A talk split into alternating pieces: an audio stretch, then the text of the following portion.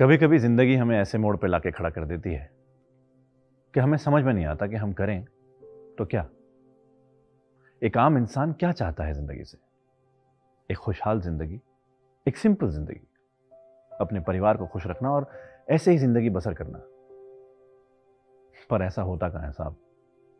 आजकल के माहौल को देख लीजिए, आजकल सिर्फ़ दो ही चीज़ें फ़ेमस हैं वायलेंस और वायरस इसी से मुतालिक एक कहानी सुनाना चाहता हूँ आपको। ये कहानी है भोलू की। भोलू खजूरी खास में रहने वाला एक छोटा कंस्ट्रक्शन कॉन्ट्रैक्टर है, जो छोटे छोटे कॉन्ट्रैक्ट लेके पैसे कमाता है। उसकी बीवी निरूपा पास के एक बुटीक में काम करती है सुबह से दोपहर तक और थोड़ा बहुत वो भी कमा लेती है। इन दोनों की ज़िंदगी का एक ही मकसद है, इनके बेटे को अच्छी एजुकेशन देना, एक बड़े स्कूल में पढ़ाना बाकी बड़े लोगों के बच्चों के साथ, ताकि वो भी बड़ा होके एक बड़ा आदमी अच्छा आदमी, पढ़ा लिखा, पैसे वाला इंसान बन सके। वो ज़िंदगी जी सके जो शायद ये कभी नहीं जी पाए। यही तो ख्वाहिशात होती है ना, एक आम आदमी की। पर कभी कभी क्या होता है कि जो चीज़ हमारे करीब होती है, हम उसको अनदेखा कर देते हैं। और जो चीज़ हमारे बहुत दूर होती है, उससे डर जाते हैं। ऐसा ही इस परिवार के साथ हुआ था। एक दिन ऐसे ये पूरा परिवार बैठकर टीवी देख रहा था और इन्होंने कहीं कोरोना वायरस के बारे में देख लिया। इतना डर गए ये लोग कि हर वो चीज़ करने लगे जो टीवी पे बताई जा रही थी। गर्म पानी में नींबू डाल के पीना, सैनिटाइजर करना, सुबह शाम नहाना, सब चीज़ें जो बताई जा रही थी, ये सब कर रहे थे। क्योंकि भोलू या निरूपा ये नहीं चाहते थे कि किसी भी सूरत उनके बेटे को ये वायरस या उनको ये वायरस लगे। ये हर वो चीज़ कर रहे थे जो सोशल मीडिया पे, इंटरनेट पे दिखाई जा रही थी। कुछ भी हो, कोई चीज़ ऐसी नहीं थी जो ना करी हो, क्योंकि इनको सिर्फ़ उस वायरस से बचना था। न जाने कितनी जाने वो ले चुका था। इसी बीच 23 फरवरी 2020 को भोलू कहीं गुड़गांव में एक साइट पे था। इसके पास एक फ़ोन आया कि भजनपुरा में कुछ भगदड़ सी मच गई है, शायद दंगे हो गए तो इसने ये कहकर टाल दिया कि अरे वो तो बहुत दूर है।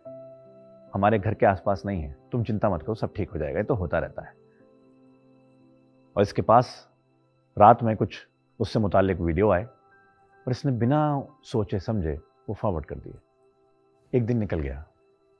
अगले दिन आम दिन की तरह था। बेटा स्कूल गया, ये साइड पे गया, बीवी घर पे थी।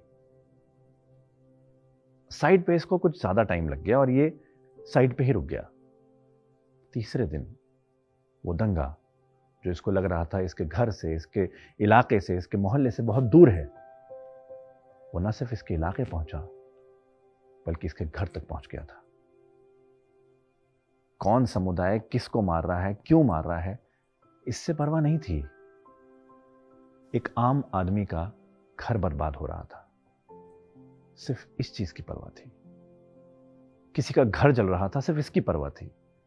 किसी को मार रहे थे, सिर्फ़ इसकी परवाह थी। क्योंकि जो मारते हैं ना, वो समुदाय के होते हैं। जो मरते हैं ना, वो इंसान होते हैं। इसको पता भी नहीं चला क्योंकि जहाँ पर ये था, वहाँ पर सिग्नल नहीं आ रहे थे और उसका मोबाइल स्विच ऑफ़ था। और इस बीच दंगाइयों ने इसके घर में घुस के इसके बीवी को मारा। इसका घर तोड़ दिया तहस नहस कर दिया, दीवारें तोड़ दी, कबर्ड्स तोड़ दिए, सब कुछ तोड़ दिया। और इसकी बीवी ने अपने बस बच्चे को बचाने के लिए उसको अपने सीने से लगा लिया था। और सारे वार खुद सहन कर रही थी। ये वो वायलेंस था जो इसको लग रहा था बहुत दूर है इसके घर से।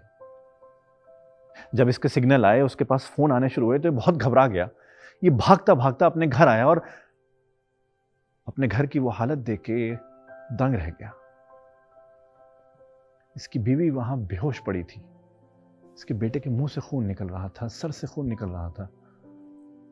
ये वो आम आदमी था जो एक आम ज़िंदगी जी रहा था। अचानक ज़िंदगी बर्बाद हो गई इसकी। पूरा घर बर्बाद हो गया इसका। सिर्फ़ कुछ मिनटों में अपनी बीवी को वहाँ से उठाकर पास के अस्पताल में ले गया और वहाँ पर मंजर देखकर ये और चौंक गया, क्योंकि वहाँ हज़ारों की तादाद में ऐसे लोग थे जो जख्मी थे या मरे हुए थे। ये वायरस से जख्मी नहीं थे, ये वायलेंस से जख्मी थे। बड़ी मुश्किल से इसने अपने बीवी को वहाँ दाखिल कराया, लेकिन इसकी बीवी की हालत ठीक नहीं हो रही थी। बैठकर सोचने लगा कि अगर अगर उस वक्त, उस फ़ोन कॉल के बाद थोड़ा सा चौकन्ना हो जाता तो शायद शायद इसकी बीवी ठीक होती। जिस चीज़ को यह अपने से दूर समझ रहा था, वो इसके पास थी और जिस चीज़ को इतना पास समझ रहा था, उससे कुछ हुआ भी नहीं था। जिस वायलेंस को इसने कहा कि ये मेरे घर के आसपास नहीं है, उसी वायलेंस से इसकी बीवी आज अस्पताल में थी और जिस वायरस से बचाने के लिए अपने परिवार के लिए सब कुछ कर रहा था, उस वायरस ने अभी तक कुछ किया नहीं था इसके परिवार को। जब खुद पे आती है ना, तब समझ में आता है कि क्या नतीजे हो सकते हैं और क्या हो सकता है हमारे परिवार के साथ। कई इलाके ऐसे हैं दिल्ली के जहाँ पर ये सब नहीं हुआ। उन्होंने सिर्फ़ अफसोस ज़ाहिर किया। लेकिन जब जब वायरस की खबर फैली तो कैसे सब चौकन्ने हो गए हर वो चीज़ कर रहे हैं जिससे वायरस से बचा जा सके। क्योंकि अपने पे आई है ना। अब जागे हो। थोड़ा पहले जाग जाते तो दिल्ली यूँ जलती नहीं। अब भी वक्त है। जाग जाओ समझ जाओ।